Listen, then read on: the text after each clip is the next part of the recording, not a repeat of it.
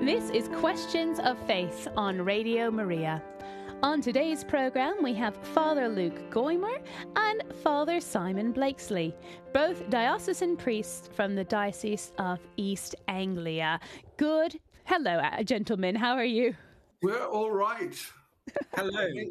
hello, hello. am I speaking for you? Am I presuming too much, Luke? No, no, After no. no. Our, our exercises of yesterday. it was long. We had a long day. We had a long training day yesterday. We had a long training day, and the IT is not as cool as Radio Maria's IT. Oh no. Well, let me before we pray, let me share with the listeners what you guys are talking about.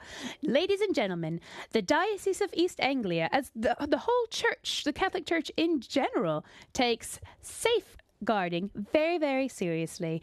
And yesterday in the Diocese of Anglia, uh, Anglia Diocese of uh, all the priests, East Anglia, had to go and take a safeguarding uh, training day. So it was, I'm sure it was lovely to see some of your friends that you may have not seen for a while.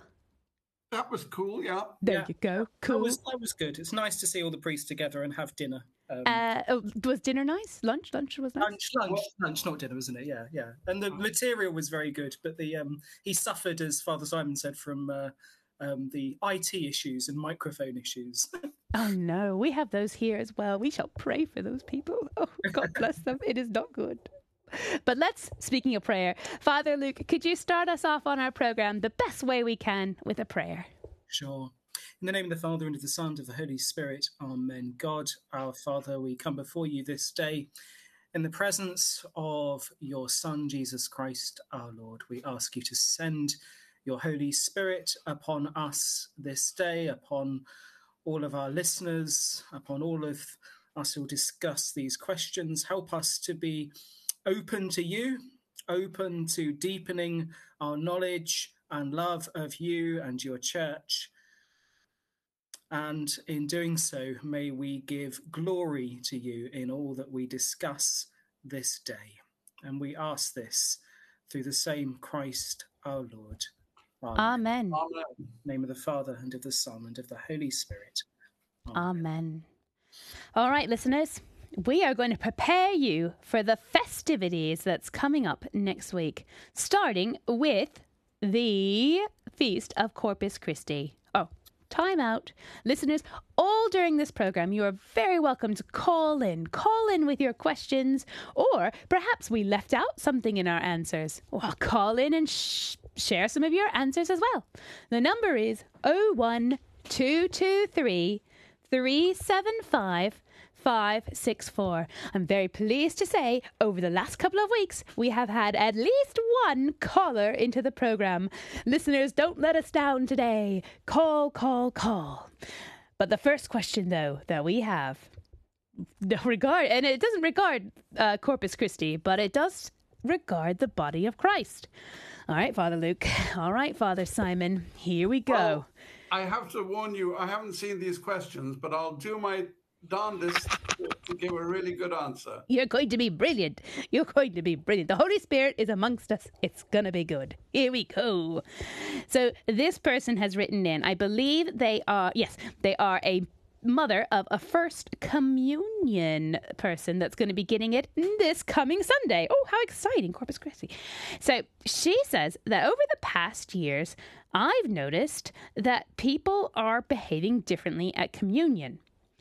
Uh, when she was growing up, almost everyone stood and took communion on their hand. Now she sees some people genuflecting. Uh, granted, I think she's moved parishes, so there's different locations. Uh, she sees some people genuflecting, some people bowing before taking communion, some people kneel and take the communion on their hands, and then there's also some people that take their communion on their tongue. Now, when I was growing up, my parents did that. Now, why has this happened? And does it even really matter?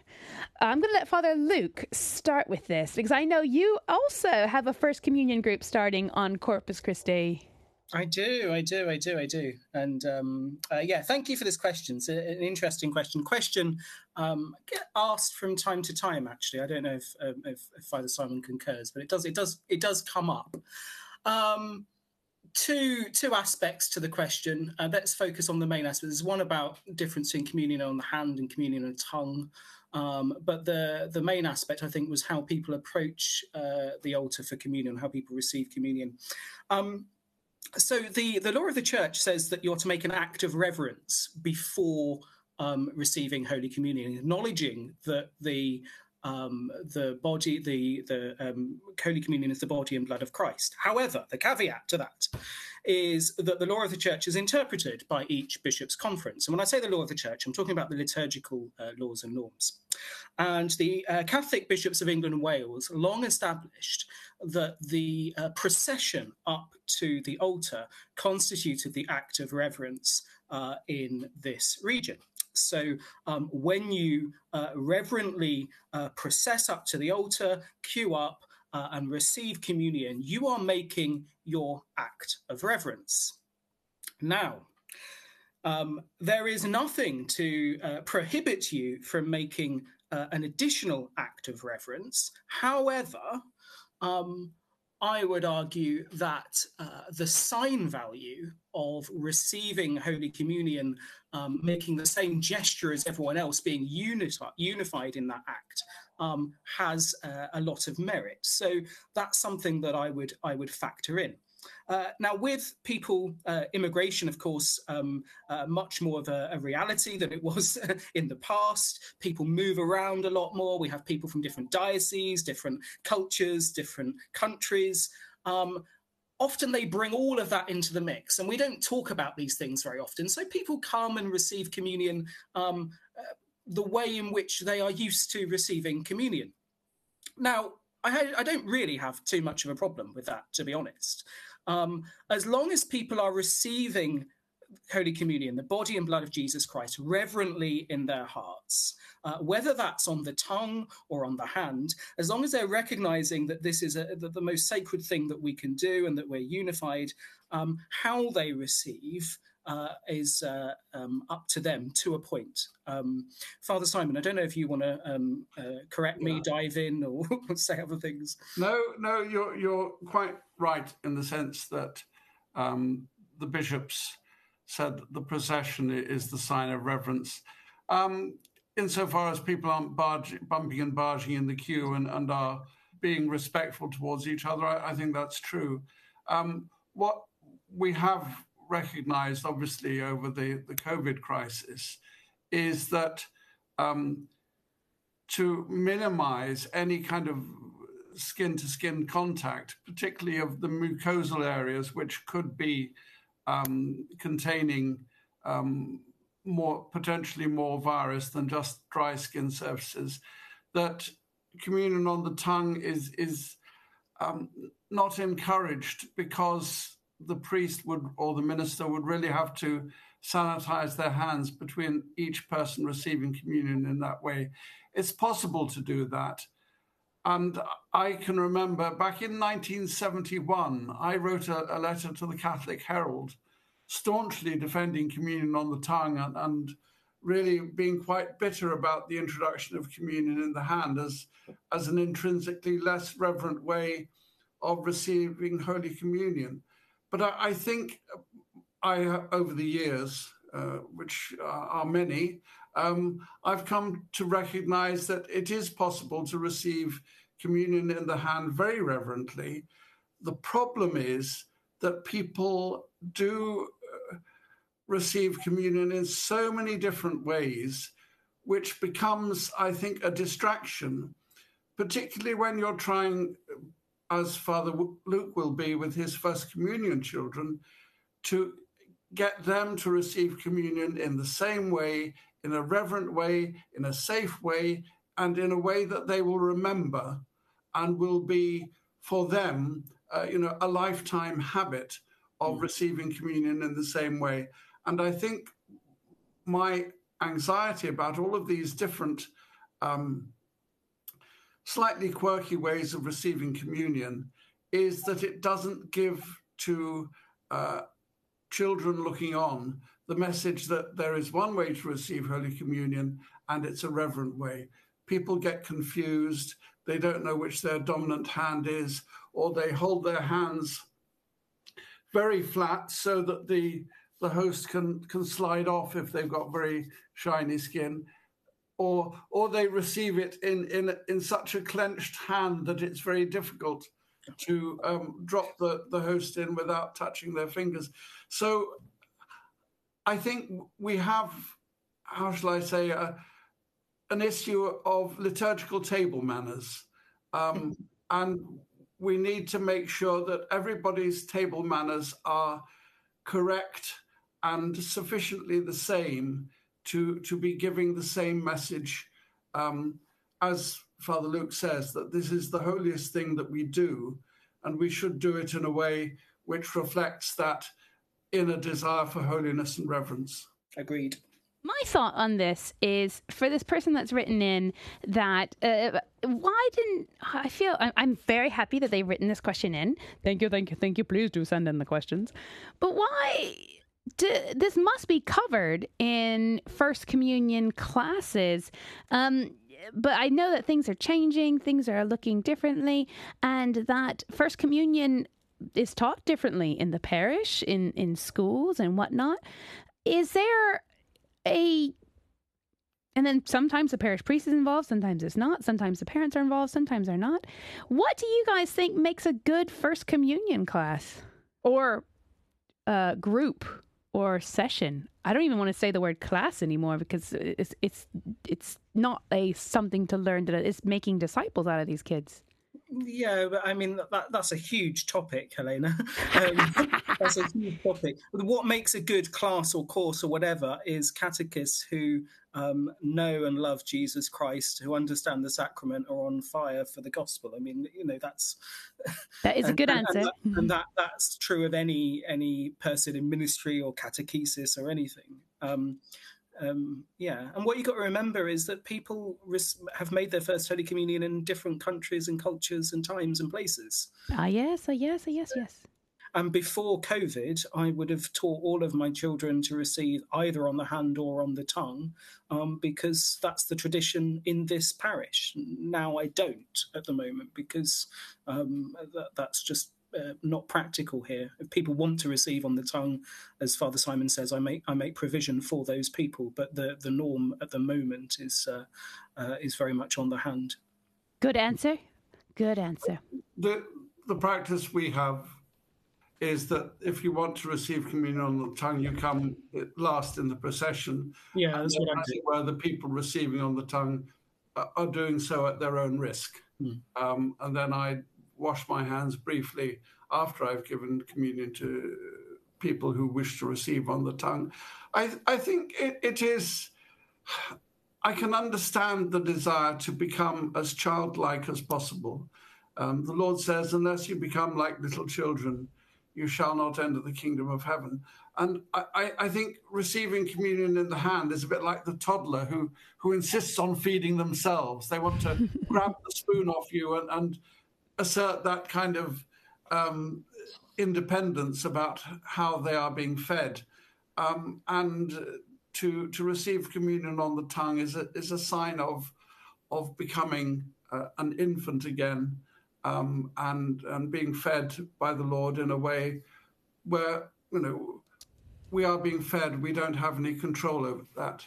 Whereas I think there's a desire to exercise control over how we are being fed by receiving communion in the hand. I mean, that's a bit of pop psychology, I, I would imagine, but it, it's still something that I can understand why people are so um, upset about mm. having to receive communion in the hand when they have always had this um, understanding that they are being fed by the Lord and, and as as a loving child, as a loving infant, uh, is fed by by their mother.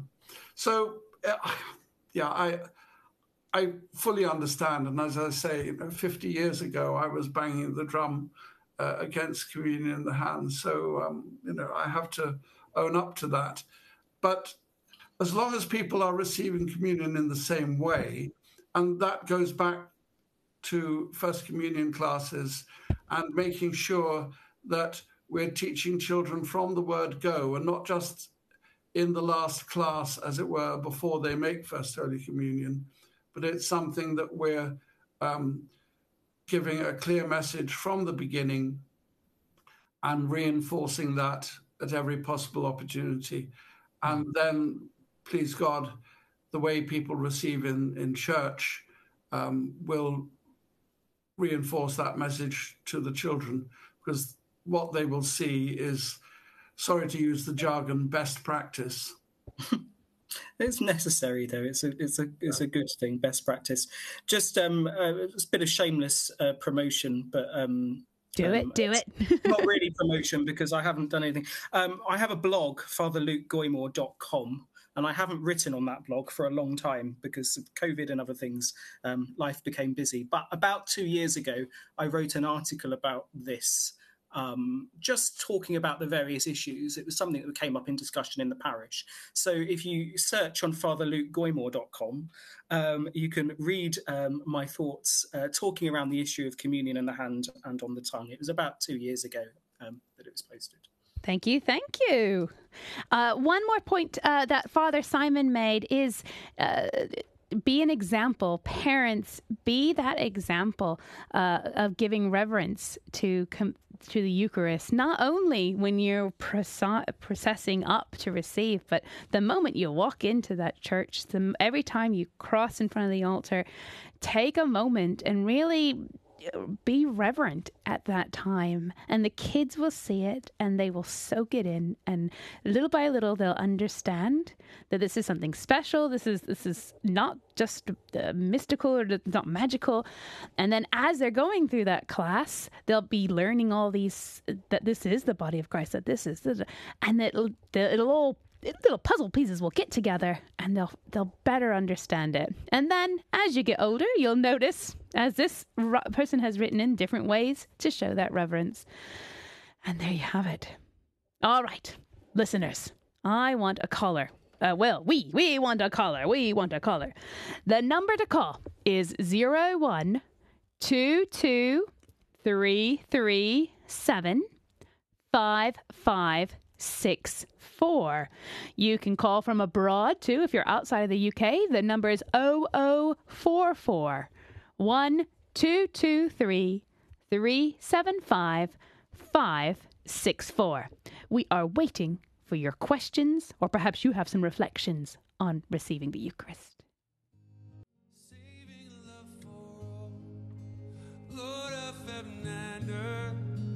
Father's love for all.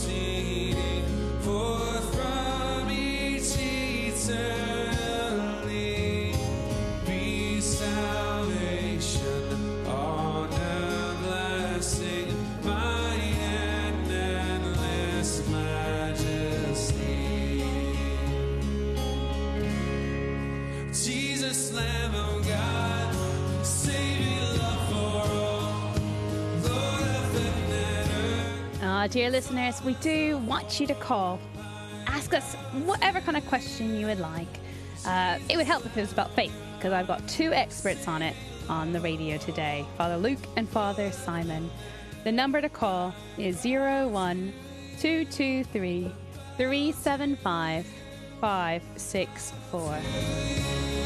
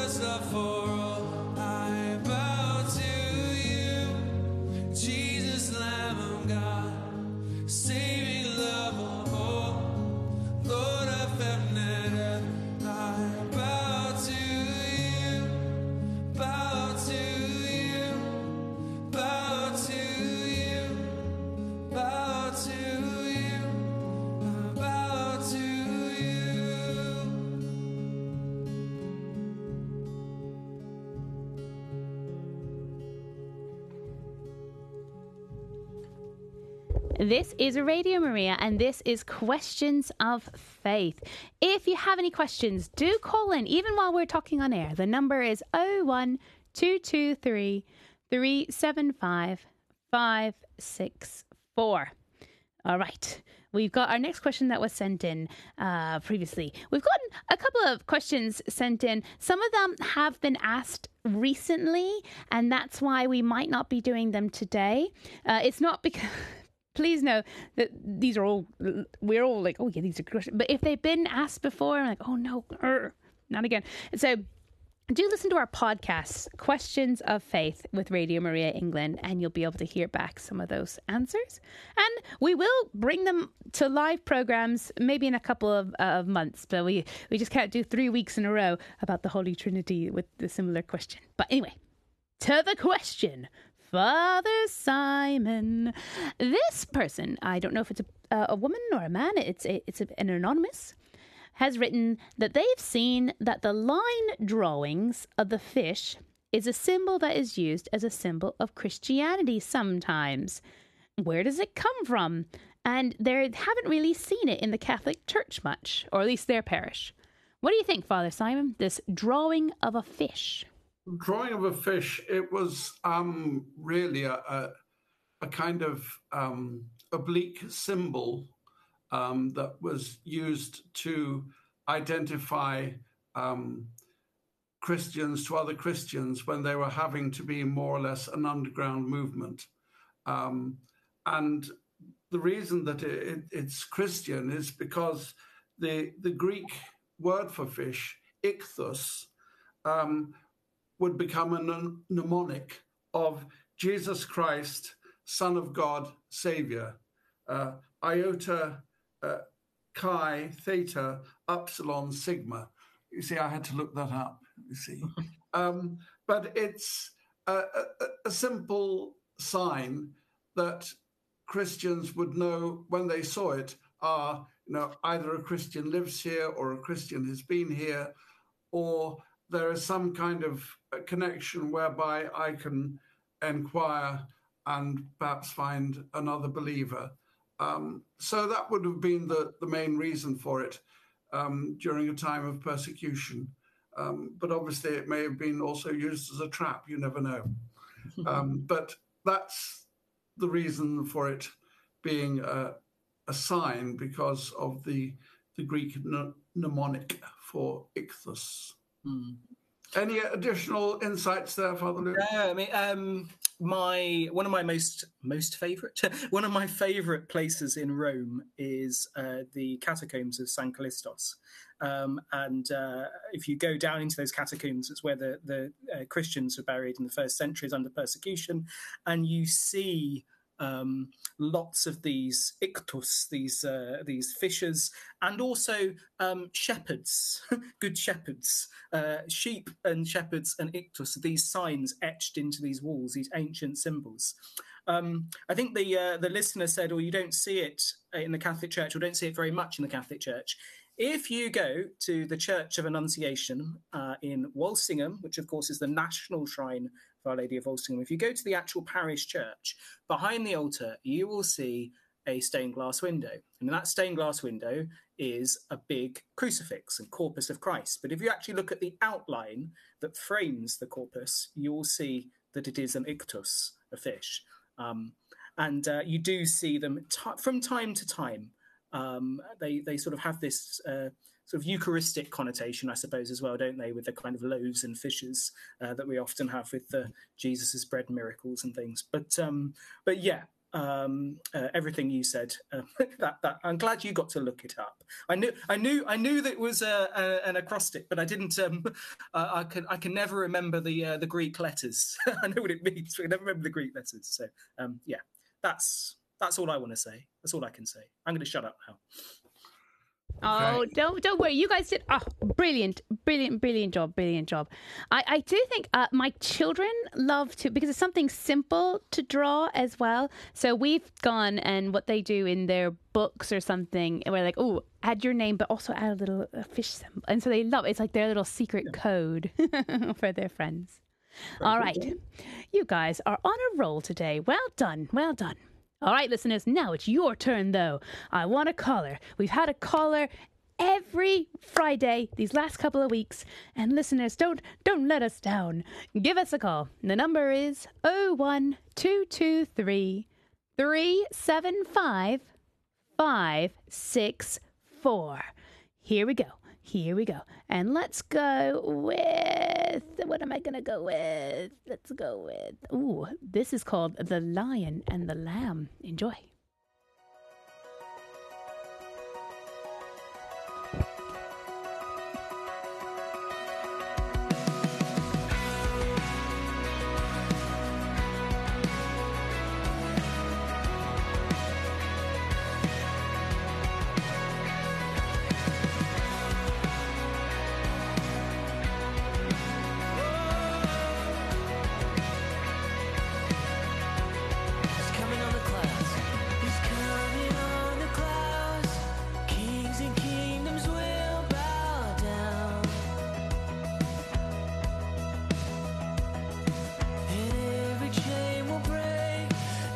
broken up.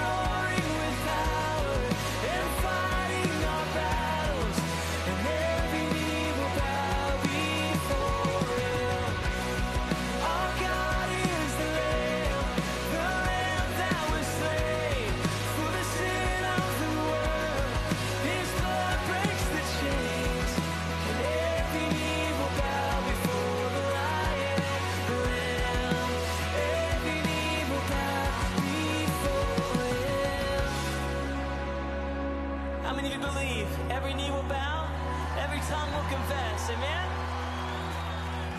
Yeah, yeah, yeah. For who can stop the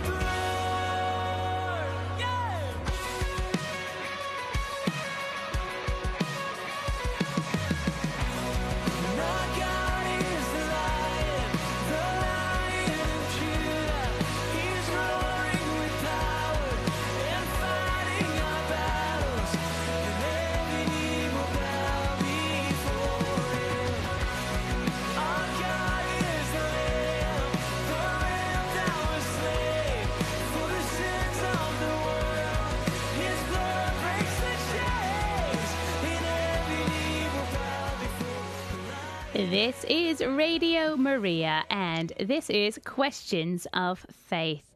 Today we've had questions so far about communion, about the symbol of the fish for Christians, and now we're moving on to this next one. Okay, the question is With the modern times, does the church need to modernize? And if you could do that in your parish, how would you do that? Father Luke, your turn. What do you think? um, I'm always very wary of, of questions like this because, um, uh, especially if there's not someone on the end of it, um, I, it's great that the, the listeners sent this question in, but I'd like to ask them to uh, define terms. So, um, what do you mean by church? Because the church can refer and does refer to multiple realities at the same time. So, the church is the pilgrim people of God. The church is the body of Christ. The church uh, refers to your local parish. The church refers to the family of God. The church uh, occasionally refers to the Vatican. Um, people talk talk about the church, and that what they actually mean is the the, the bishops and the, the people that make the decisions. Um, the church is all of that. Um, so when you say, does the church modernize or does it need to modernize? It modernizes insofar as um, we are living in the modern world um, and we move through that world. Um, but I suspect, and I may well be wrong because I don't know who asked this question, but I suspect uh, what might be behind this question is does uh, does the church, does the Vatican, does the institution need to modernize? Um, and uh, I would say always yes and no, um, because I like to say yes and no a lot. No, um, uh, yes, insofar as as Pope Francis is doing um, with um, the uh, way in which we organise personnel, with the the great strides forward in in safeguarding and communication technology, and all of of that area. Um, still more needs to be done. Um, but there is, is so much good in our modern world in terms of uh, technology and communication and, and things we can learn from uh, uh, organizations in the way we we deal with uh, uh, situations. So so in in sort of that, I'm talking in in broad brushstrokes here, but in terms of sort of organization and um, uh, communication, we can we can modernize, and of course we see this on the ground level, don't we? With um, even things like the the streaming and uh, through through the pandemic and and websites and um, the way that um, we were talking about yesterday, Father Simon, the way we recruit people and volunteers in the parish. That's a very modern way, which is a very safe way in trying to uh, understand how how people are, what their motivations are, what their gifts are. Um, but does the church need to modernize in terms of uh, changing uh, teachings to suit the modern world? Well, no, of course not. Um, we need to present those truths in a way which is intelligible to the modern world. Which is what the Second Vatican Council was about and continues to be about, making the gospel intelligible. Um, but we don't change those things that cannot be changed, um, like uh, you know what it means to be a human person, what it means to be known and loved by God, the sacraments, that God is three and God is what you know, all of these uh, you know staple teachings. Uh, we don't change those. So I, I could talk infinitum about this and take lif- different tangents off, but I'm going to shut up now because um, uh, I want Father Simon to to bail me out. no, I, I, I completely agree, Luke, because quite often, yes, we have to use the best that is out there in terms of presenting the gospel. We, we need to recognize all kinds of best practice in the world in, in terms of communication, in terms of uh, the way in which we use uh, social media, the way in which we, we try and, and teach the gospel. But the gospel will always be challenging the world. And the Lord said, Woe to you when the world speaks well of you. Um, and if we say everything the world wants to hear from us and say, oh, yes, we, like it that you're changing this, you're changing that, that kind of modernization can actually be very dangerous because it is compromising uh, Christ in the world. And the world uh, will always have a problem with Jesus Christ. He came into the world that had its being through him, and the world refused to accept him. But to all who did accept him, he gave power to become children of God. That dilemma in, in the prologue of John's Gospel is, is a dilemma woven into the fabric of, of human society ever since the fact of sin and the fall of humankind. And there will always be resistance to the truth of Jesus Christ because to accept that truth costs us.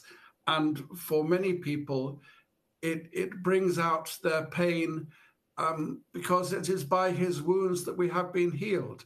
And in receiving and understanding uh, the wounded and, woundedness of Christ, we have to face our own woundedness. And people would much rather run away from it because it's much easier to run away from your wounds than, than to have them dressed and healed. Oh, that's so true, Father Simon. Ooh. And I think um, I think just sort of on, on, you know on the back of that, I think one of the, the the real problems of our modern age is that our our society and culture in in the UK, but also in the West on the whole, uh, for a long period of time um, was was broadly Christian, um, and very very quickly has moved further and further away from uh, traditional Christian values. Um, and so, you know, 20 years ago, 30 years ago, 50 years ago, 70 years ago, 100 years ago, you could live um, relatively comfortably, certainly in this country, um, with a sort of nominal Christian faith and, a, and and just sort of fit in everywhere. Well, I go to church, I do this, and it's all nice. But now the gap between uh, the gospel, church teaching, its demands, and the world and what the world says is okay is is opening up, and this is causing you know difficulties for people. People actually having to make decisions, actually saying, "What? Who am I going to follow here? You know, am I going to follow the the the glitterati on on Twitter and everything else, or um, am I actually going to follow Christ?" And yeah, that that that is a real wake up call for for for people, for priests, for bishops, for all of us.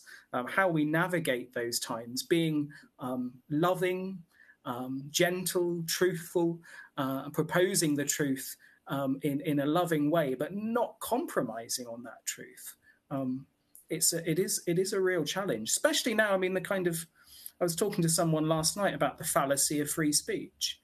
Um, we, we we don't really have free speech anymore. There are things that are unacceptable for you and I to talk about mm. in, in our modern world, um, and that's that that's a real concern.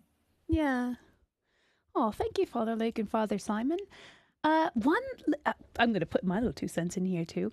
Like they both said, uh, the church is the truth, is is the truth, and I think one way, listeners, that the church has, in a way, modernized, is by looking at ways to continue sharing the truth.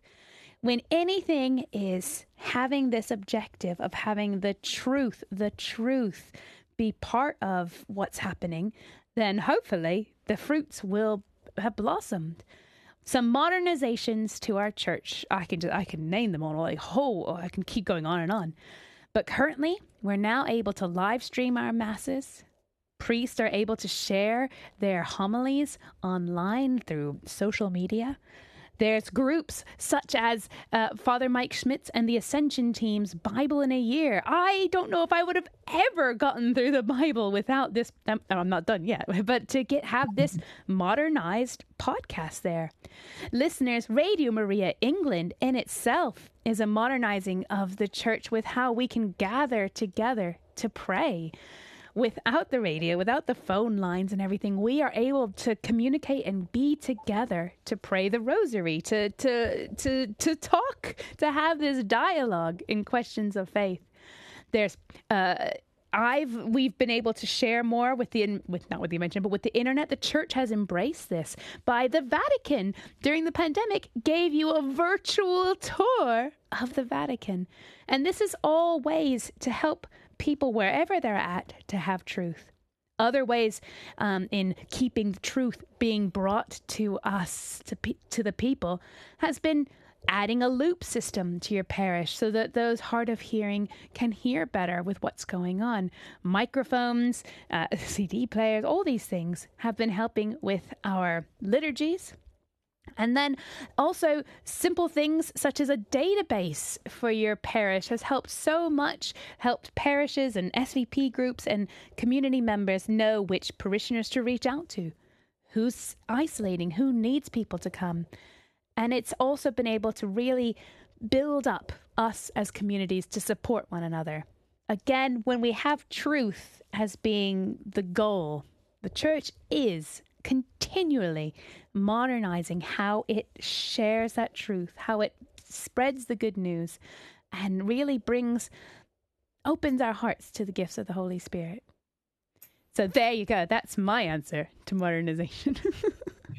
Just to, to share one thing with you, I was once phoned in the office at, at headquarters in Bishop's House by someone who was very upset.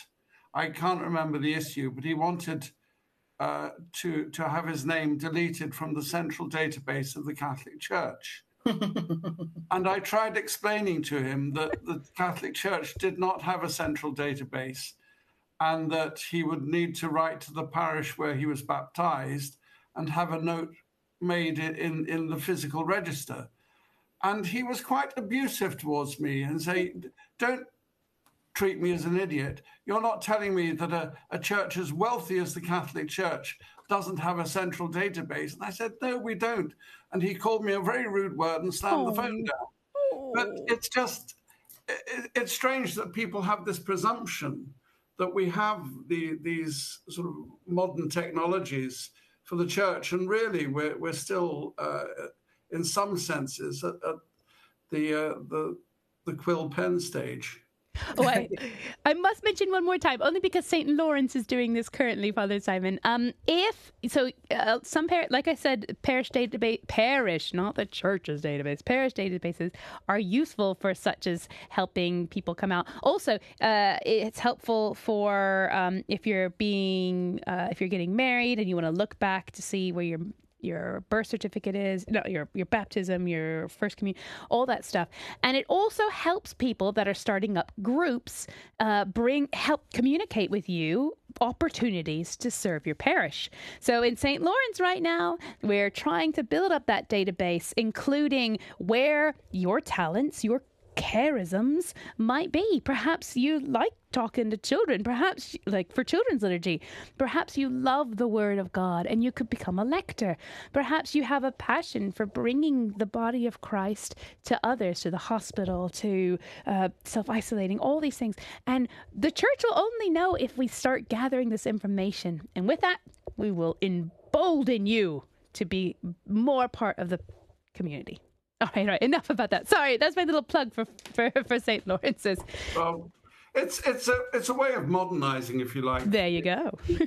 which I know we, we recognize that this is an incredibly um, uh, huge question uh, and does have a variety of, of um, uh, aspects to it, uh, which Father Luke outlined very well. All right, listeners. All right, Father Luke, Father Simon, we're going to go into one more music break. I hope I didn't jinx us by sharing that we've had callers these last couple weeks. Listeners, we have one last opportunity for you to call in with a question. The number is 0122 337 5564. If you want to just call in to give us a voice, I can feed you a question to even ask. Or perhaps it's something that's been weighing on you, or some the, first reading. There's a load of questions you can ask from the first reading from Mass today. But anyway, again, the number is 01223 375 564. Here is a jazzy song for you.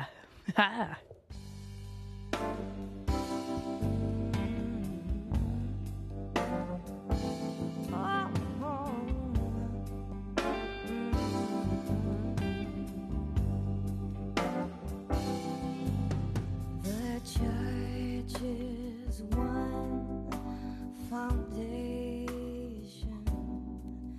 is Jesus Christ her Lord.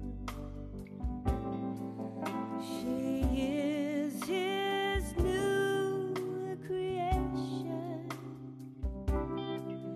by water and the word. From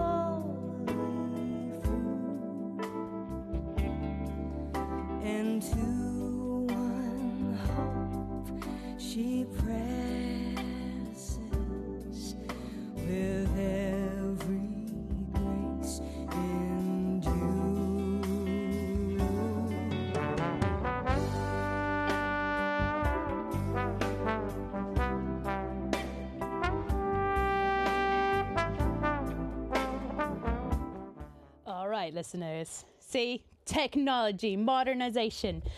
We have Rowan Judd on the line. He's well, he's not on the line. His mom, well, I, I recorded him, and he sent in a question. This might be cheating, but, here we go. Here is Rowan's uh, question. Let's see if I can get this to work. Again. If God plans everything, did he plan for one of his angels to turn into the devil? Oh, oh, Rowan bringing out the hard questions. Did God plan on one of his angels c- becoming the devil? You've only got three minutes to answer this in, Father Luke and Father Simon. Go.